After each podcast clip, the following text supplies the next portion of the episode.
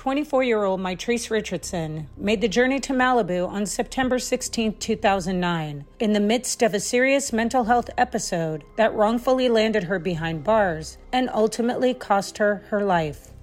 Mitrice Richardson walked out of a Los Angeles County Sheriff's Office and into a mystery that continues to baffle investigators. Richardson entered this exclusive Malibu restaurant alone and was later arrested after she couldn't pay her $89 bill. Management says the young woman looked sober, but her behavior was described as unusual. In her car, police found a small amount of marijuana. We cited her for that, and then we took her to the station here. The Lost Hills Sheriff Station is in a remote industrial area.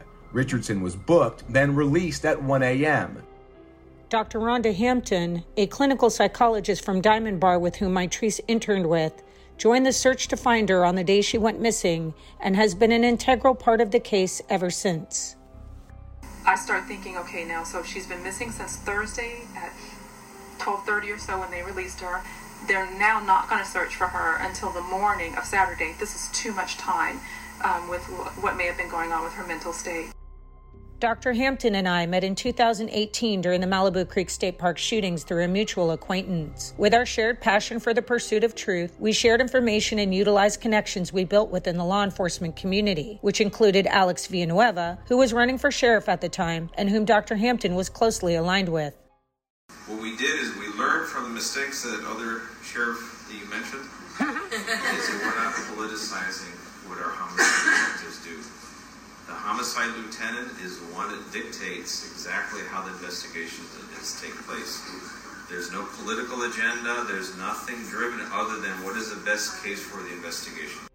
Through that relationship, we built additional connections and uncovered more shocking evidence in the case. Unless we have more information, the result's are not going to change. I don't care what anybody says because common sense says you do not release a young woman or anybody in the middle of the night with no means of caring for themselves. We need him to say that what happened was wrong. My name is Cece Woods. I'm an investigative reporter from Malibu, California, and this is my investigation into the Mitrice Richardson case.